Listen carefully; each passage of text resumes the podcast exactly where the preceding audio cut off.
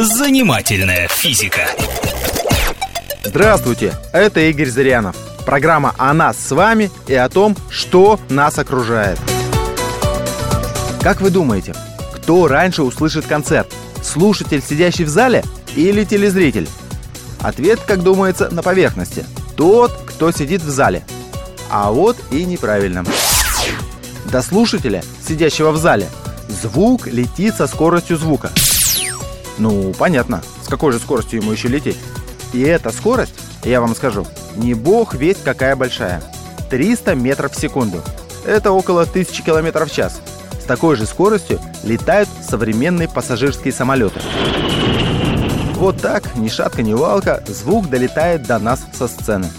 Но расстояние небольшое, поэтому он его преодолевает за 2 десятых доли секунды.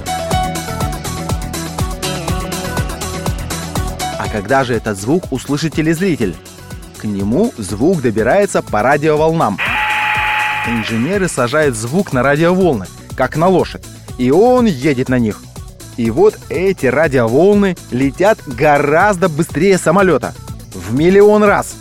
Их скорость 300 тысяч километров в секунду.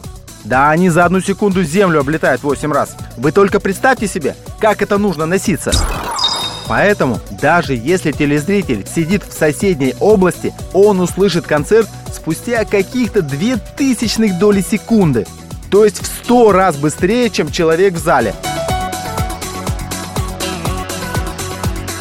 И хотя нам, в общем-то, до лампочки, через какую долю секунды мы слышим концерт, через две десятых или через две тысячных, но дело в принципе. За что мы тогда, спрашивается, платим деньги, когда приходим на представление?